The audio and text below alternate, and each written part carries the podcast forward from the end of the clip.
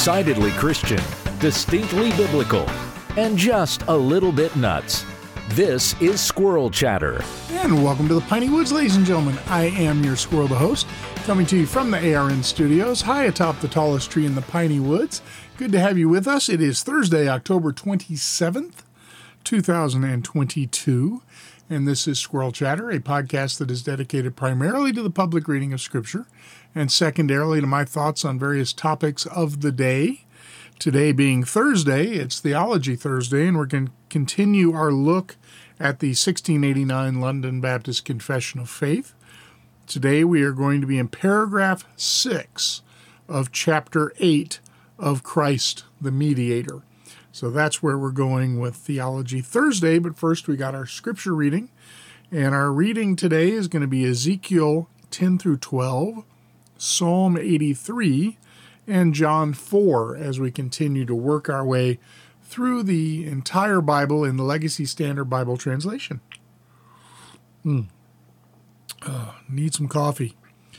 All right. Squirrel Chatter is a proud member of the Christian Podcast Community, so head on over to christianpodcastcommunity.com.org. Check out all the great curated podcasts that are over there. You are sure to find something that's doctrinally sound and worth sticking in your earbuds. All right. Well, let's begin, as is our our uh, i it is our practice to begin with the 1552 Book of Common Prayer and the Prayer of Confession. Almighty and most merciful Father, we have erred and strayed from thy ways like lost sheep. We have followed too much the devices and desires of our own hearts. We have offended against thy holy laws. We have left undone those things which we ought to have done, and we have done those things which we ought not to have done, and there is no health in us. But thou, O Lord, have mercy upon us miserable offenders. Spare thou them, O God, which confess their faults. Restore thou them that are penitent, according to thy promises declared unto mankind in Christ Jesus our Lord. And grant, O most merciful Father, for his sake, that we may hereafter live a godly, righteous, and sober life, to the glory of thy holy name. Amen. And now the prayer for the reading of the word. Blessed Lord, who hast caused all holy scriptures to be written for our learning, grant that we may in such wise hear them, read, mark, learn, and inwardly digest them that by patience and comfort of thy holy word we may embrace and ever hold fast the blessed hope of everlasting life which thou hast given us in our Savior Jesus Christ. Amen. Now, Ezekiel chapter 10. Then I looked, and behold, in the expanse that was over the heads of the cherubim, something like a sapphire stone, in appearance in the likeness of a throne, appeared above them. And he spoke to the man clothed in linen, and said, Enter between the whirling wheels under the cherubim, and fill your hands with coals from the fire between the cherubim, and scatter them over the city. And he entered in my sight. Now the cherubim were standing on the right side of the house when the man entered, and the cloud filled the inner court.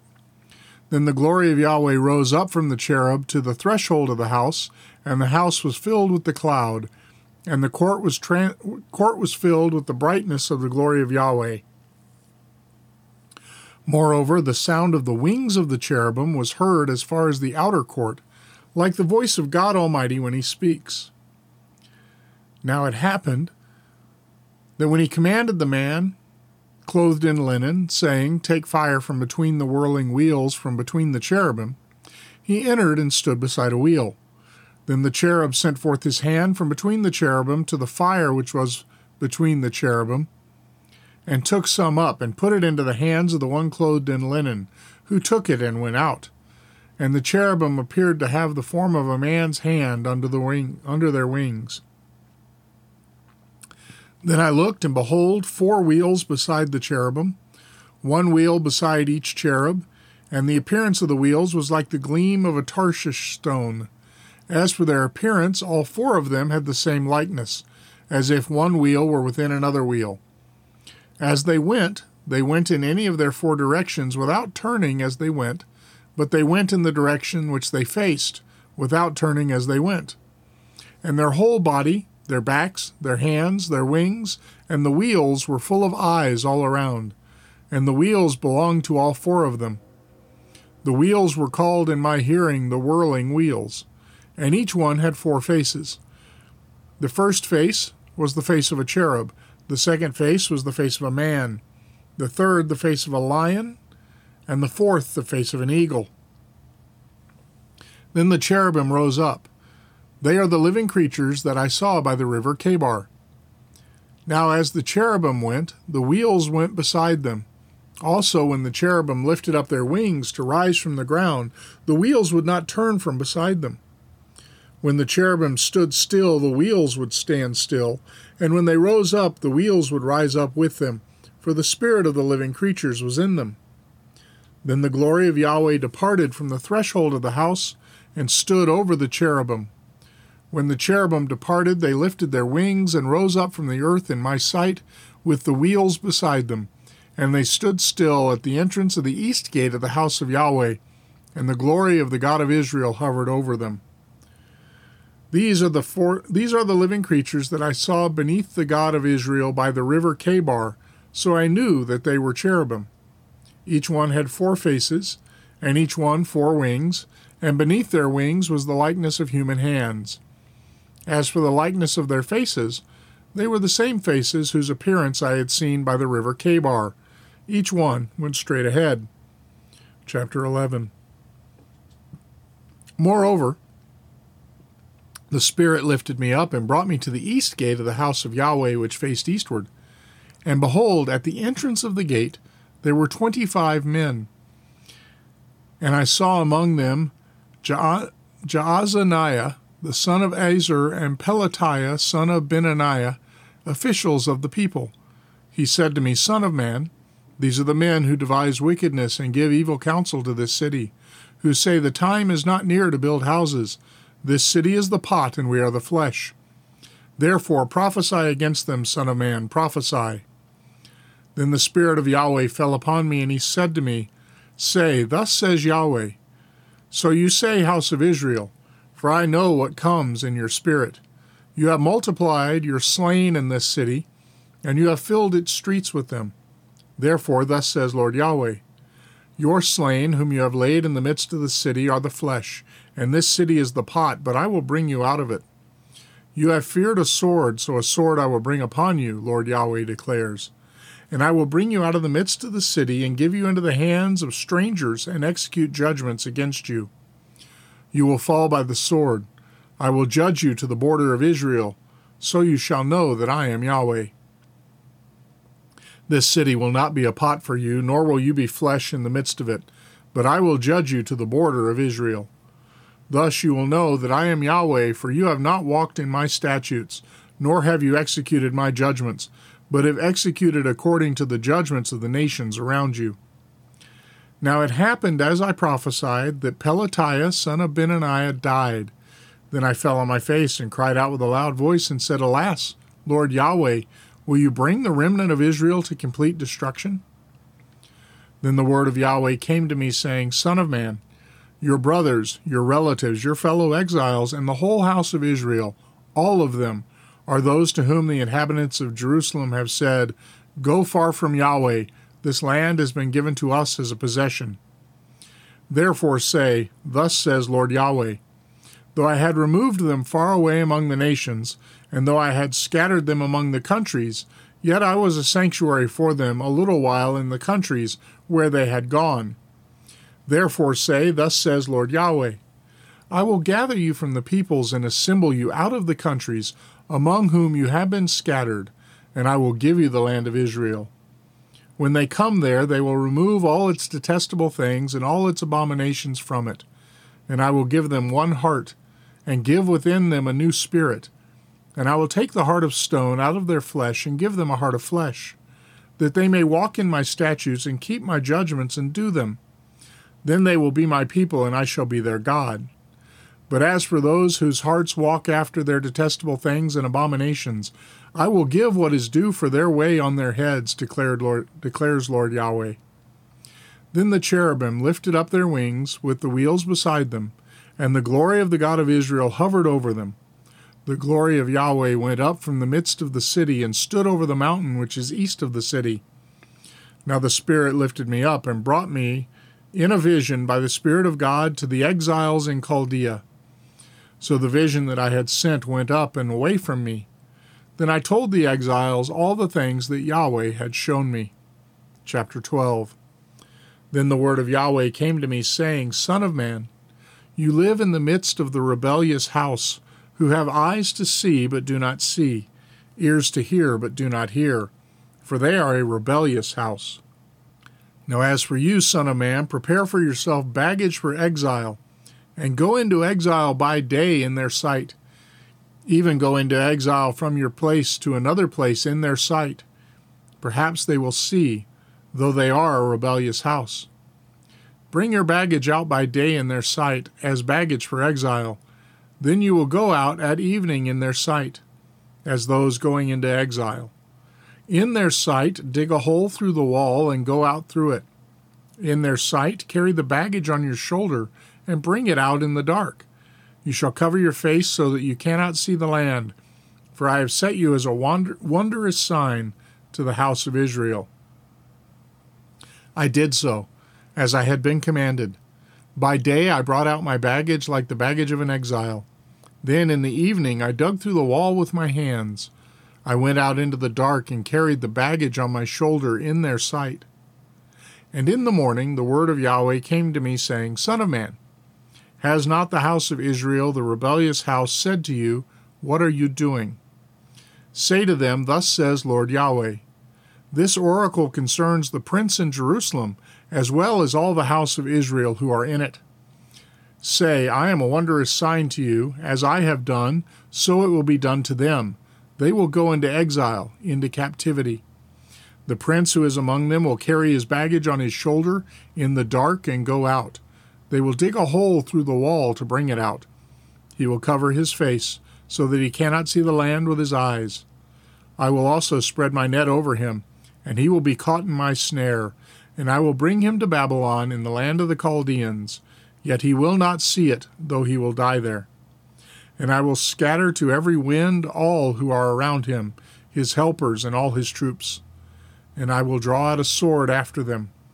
So they will know that I am Yahweh when I scatter them among the nations and spread them among the countries. But I will spare a few of them from the sword, famine, and pestilence, that they may recount all their abominations among the nations where they go and may know that I am Yahweh. Moreover, the word of Yahweh came to me, saying, Son of man, you shall eat your bread with trembling and drink your water with quivering and, and anxiety. Then you will say to the people of the land, Thus says Lord Yahweh concerning the inhabitants of Jerusalem in the land of Israel. They will eat their bread with anxiety and drink their water with desolation, because their very soil will be made desolate of its fullness on account of the violence of all who inhabit it. The inhabited cities will be laid waste, and the land will be a desolation. So you will know that I am Yahweh. Then the word of Yahweh came to me, saying, Son of man, what is this proverb you people have concerning the land of Israel, saying, The days are long, and every vision fails? Therefore say to them, Thus says Lord Yahweh, I will make this proverb cease so that they will no longer use it as a proverb in Israel, but speak to them. The days draw near as well as the fulfillment of every vision. For there will no longer be any worthless vision or flattering divination in the midst of the house of Israel. For I, Yahweh, will speak, and whatever word I speak will be done. It will no longer be delayed, for in your days, O rebellious house, I will speak the word and do it, declares Lord Yahweh. Further, the word of Yahweh came to me, saying, Son of man, behold, the house of Israel is saying, The vision that he beholds is for many years from now, and he prophesies of times far off. Therefore say to them, Thus says Lord Yahweh, None of my words will be delayed any longer. Whatever word I speak will be done, declares Lord Yahweh. Psalm 83. A song, a psalm of Asaph. O God, do not remain at rest, do not be silent, and, O God, do not be quiet. For behold, your enemies roar, and those who hate you have lifted up their heads. They make shrewd plans against your people, and conspire together against your treasured ones. They have said, Come and let us wipe them out as a nation, that the name of Israel be remembered no more. For they have conspired together with one heart. Against you they cut a covenant. The tents of Edom and the Ishmaelites, Moab and the Hagrites, Gebal and Ammon and Amalek, Philistia with their inhabitants of Tyre, Assyria also has joined with them. They have become the power of the children of Lot. Selah. Do to them as to Midian, as to Sisera and Jabin in the river of Kishon, Kishon, who were destroyed by Endor, who were as dung for the ground. Make their nobles like Oreb and Zeeb, and all their princes like Zebah and Zalmunna, who said, Let us possess for ourselves the pastures of God. O my God, make them like the whirling dust, like chaff before the wind, like fire that burns the forest, and like a flame that burns up the mountains. So pursue them with your storm, fill their faces with disgrace, that they may seek your name, O Yahweh. Let them be ashamed and dismayed forever, and let them be humiliated and perish, that they may know that you alone, your name is Yahweh, are the Most High over all the earth. And now, John chapter 4. Therefore, when Jesus knew that the Pharisees had heard that Jesus was making and baptizing more disciples than John, although Jesus himself was not baptizing, but his disciples were, he left Judea and went away again into Galilee. And he had to pass through Samaria. So he came to a city of Samaria called Sychar, near the field that Jacob gave to his son Joseph. And Jacob's well was there. So Jesus, being wearied from his journey, was sitting thus by the well. It was about the sixth hour. A woman of Samaria came to draw water. Jesus said to her, Give me a drink, for his disciples had gone away into the city to buy food. Therefore the Samaritan woman said to him, How do you, being a Jew, ask for a drink from me, being a Samaritan woman? For Jews have no dealings with Samaritans.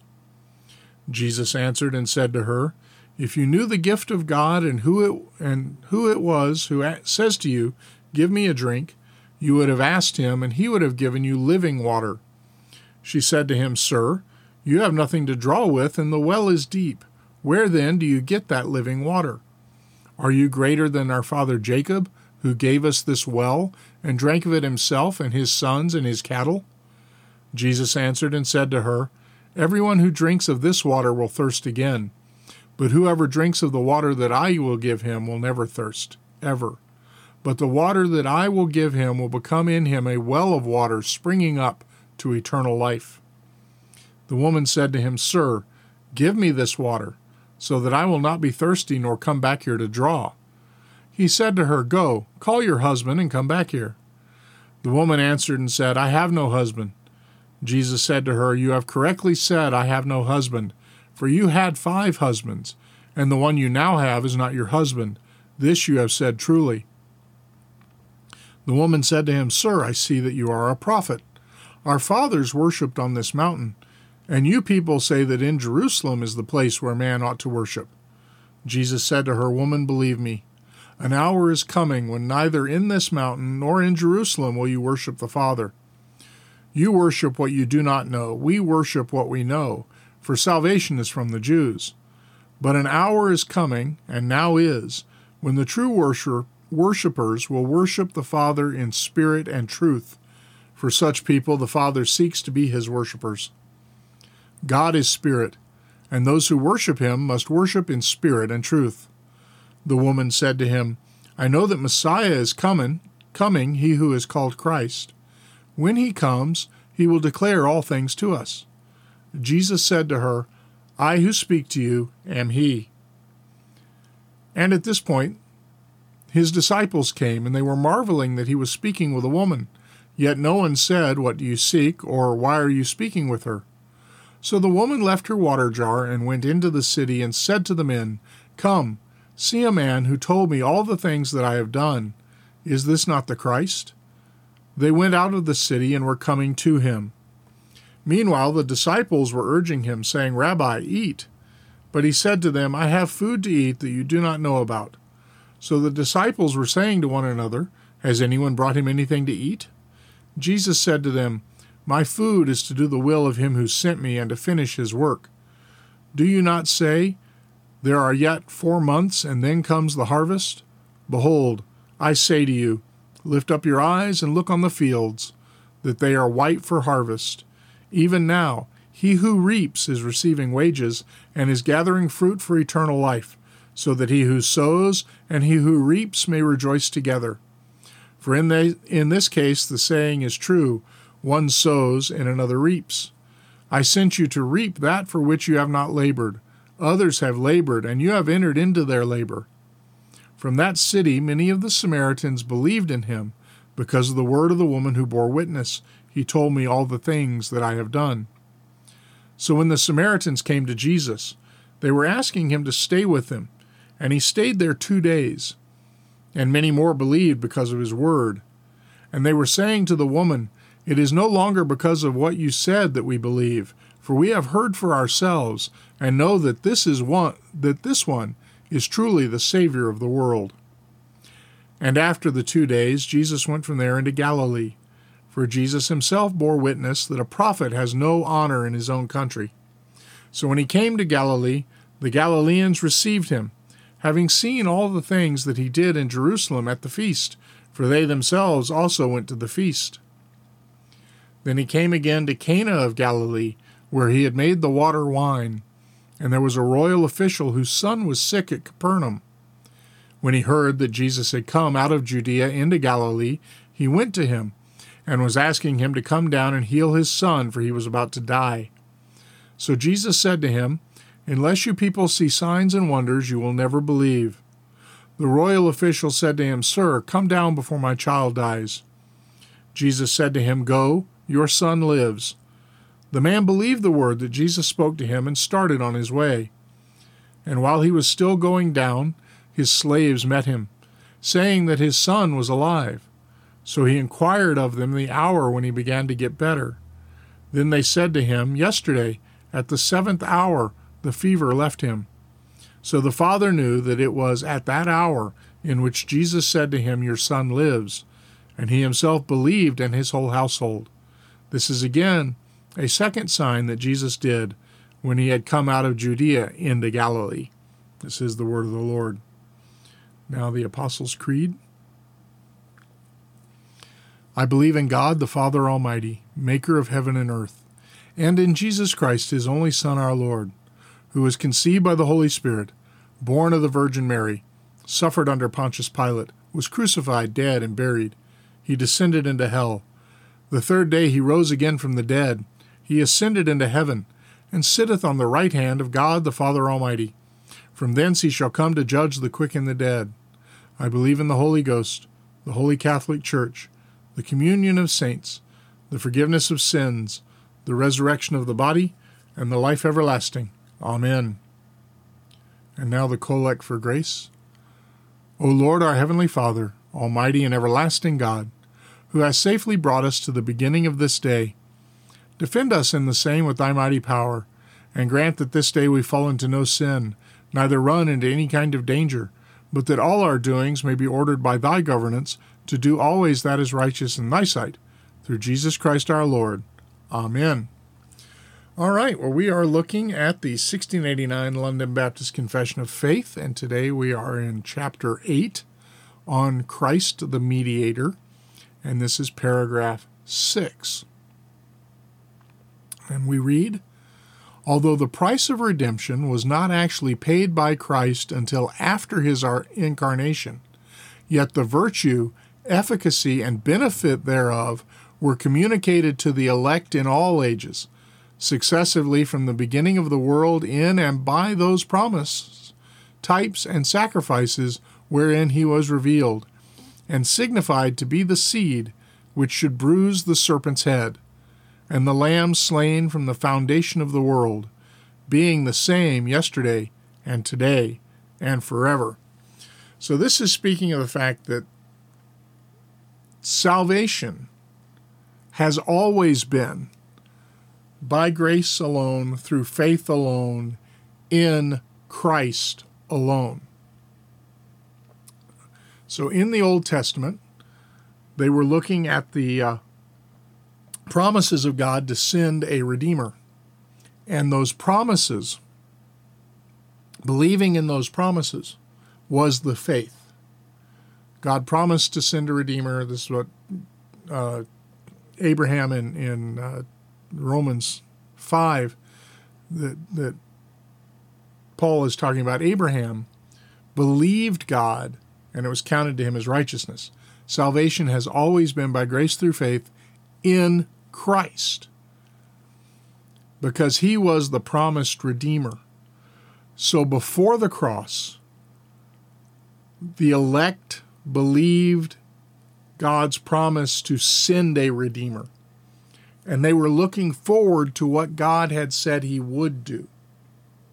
Since the cross, we look back to what God has done. And we believe that that was sufficient to pay for our sins and to redeem us from unrighteousness. So, Christ is the only Savior, past, present, and future. So, in the Old Testament, before the cross, people believed in the coming Messiah. Since the cross, we believe in the Messiah who came. And so that's what it says here that although the price of redemption was not actually paid by Christ until after his incarnation, as he became flesh, lived the perfect life, and then died. The incarnation is the birth. So the price of redemption wasn't paid until after the incarnation. Yet the virtue, efficacy, and benefit thereof, the, the, the virtue, efficacy, and benefit of the price that was paid, were communicated to the elect in all ages. Successively from the beginning of the world, in and by those promises, the promises that were given, types, which illustrated the coming Savior, and sacrifices, wherein he was revealed. So the Passover, the the the daily, weekly, and monthly sacrifices in the temple, the feasts of Israel, all of these pointed to the final perfect sacrifice that God had promised to send. And so people who put their faith in God's promises as revealed in the promises, the types, and the sacrifices. They were the ones who believed and were saved. The promises, types, and sacrifices revealed Christ in the Old Testament and signified him to be the seed that would bruise the serpent's head, reference to Genesis 3, where Satan was told that the seed of the woman would bruise his head. It, it is interesting that the very first promise of the gospel, while made in the presence of Adam and Eve, was actually given to Satan. A promise of his own defeat. So, as a promise of redemption for mankind, it was a promise of Satan's own defeat. We see this. Uh, sometimes I have to wonder and really think about the, the proof texts they give us. The first proof text for this first clause in paragraph 6 is 1 Corinthians 4:10, which reads, "We are fools for the sake of Christ, but you are prudent in Christ. We are weak, but you are strong. You are glorious, but we are without honor." And I honestly quite can't quite grasp how that is a proof text for this paragraph or for this section of the paragraph. The second is much more applicable. That's Hebrews 4 2, where we read, For indeed, indeed, we have had good news proclaimed to us, just as they also. But the word that was heard did not profit those who were not united with faith among those who heard. So we have had good news proclaimed to us, the gospel of Jesus Christ just as they also, the Old Testament saints, had the promises of Christ proclaimed to them. And that was good news. But the word that was heard did not profit those who were not united with faith among those who heard. So you can hear the word, but if you don't believe, it has no effect. But the good news was proclaimed in the Old Testament that a Messiah was coming, just as the good news is proclaimed now that the Messiah came and that he made provision for our redemption. The next verse is 1 Peter 1 10 and 11. Concerning this salvation, the prophets who prophesied of the grace that would come to you made careful searches and inquiries, inquiring to know what time or what kind of time the Spirit of Christ within them was indicating as he was predicting the sufferings of Christ and the glories to follow. So the, the Old Testament prophets, as they wrote the promises of God down, were trying to figure out when this was going to happen. They were looking forward to it, not knowing the day, but knowing that this was the Christ, this was the Messiah who was to come, and that those promises would be significant. And he was not only sufficient and and for and the virtue going forward and backward in time from the cross. He was the lamb slain from the foundation of the world. You see that in Revelation 13:8. And all who dwell on the earth will worship him, him being the antichrist in this case, the beast. Everyone whose name has not been written from the foundation of the world in the book of life of the lamb who has been slain. So, everyone whose name has not been written from the foundation of the world into the book of life that belongs to the Lamb who has been slain from before the foundation of the world, everyone who is not of the elect will worship the Antichrist. All that to say that the, the cross was never plan B. Christ was the Lamb who was slain from before the foundation of the world. Before anything was made, before there was an Adam and Eve to fall in the garden, before there was a garden, Christ was the Lamb who was slain. The entire plan of salvation was laid out before creation and it was always that God the Son would pay the penalty for man's sin, and that uh, he would save an elect people because their names were written down before the foundations of the world. The names of those whom Jesus would save at the cross were written down before creation. They were not determined by God looking down the corridors of time to see who would believe, because God is omniscient. He does not learn anything. He cannot learn. He has all knowledge. There's nothing left for him to learn. It's not that he has an inability to learn, it's that the, there's no information that he does not already possess, so that he has no need to learn. So he already knew who would be saved. The reason he knew who would be saved is because he chose them out of the world. And there are all sorts of texts for that, and this paragraph isn't dealing with that. But the names were written down before the foundation of the world. Um, you can go back and, and listen to God's Decrees, which I think was chapter 3, chapter 3 or 4 of the London Baptist Confession of Faith. We've already looked at God's decrees from eternity. And then the paragraph ends with Jesus being the same yesterday and today and forever. This is simply a statement taken directly from Hebrews 13:8. Jesus Christ is the same yesterday and today and forever. He is the unchanging God. Now, people look at this and they say that this means that everything that God was doing has to be the same today. No, That's not what it is. There are people who push um, a legalism where where they're saying Christians need to follow the Old Testament law because God gave the law and God's the same today as he was then. So all of those Old Testament rules and regulations about diet and blended fabrics and all of that need to be continued today.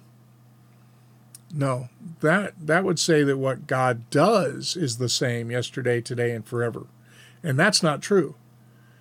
God can do something yesterday that he didn't do the day before, and he can do something today that he didn't do yesterday. And he can stop doing something he was doing yesterday today without changing who he is.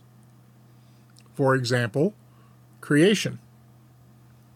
Creation was an event in history. God created.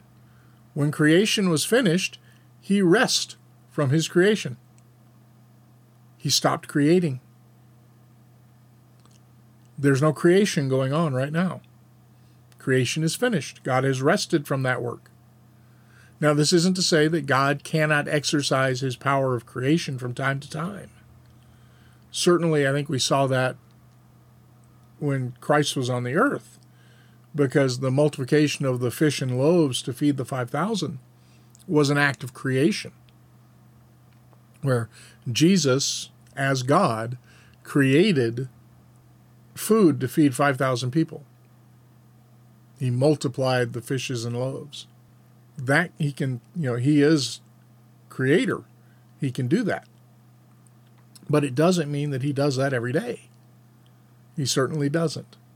So the fact that God is the same yesterday, today, and forever, and Jesus Christ is God, does not mean that he has to do things the same way. I mean, there are places in Scripture says, "Behold, I'm no, I'm doing a new thing." Well, he's not changing; he's just changing what he's doing. And everything that he's doing is working out his sovereign decrees made before the foundation of the world. So, Jesus' death on the cross was sufficient to purchase the salvation of all who would believe those who believed in Old Testament times and those who believed since the cross. So before the cross and after the cross, the power of Christ to save is exactly the same. And it is based upon his perfect, spotless righteousness, his atoning death, and his resurrection. Let me read paragraph 6 again, just so we have it squared away in our minds. Although the price of redemption was not actually paid by Christ, until after his incarnation. Yet the virtue, efficacy, and benefit thereof were communicated to the elect in all ages, successively from the beginning of the world, in and by those promises, types, and sacrifices wherein he was revealed, and signified to be the seed which should bruise the serpent's head, and the Lamb slain from the foundation of the world, being the same yesterday and today and forever. All right. Well, that's Squirrel Chatter for today. Hope you have the best of Thursdays. Remember to do the things you ought to do. Don't do the things you ought not do. And whatever you do, do it for the glory of the Lord. See you again here tomorrow for another episode of Squirrel Chatter. Take care. God bless.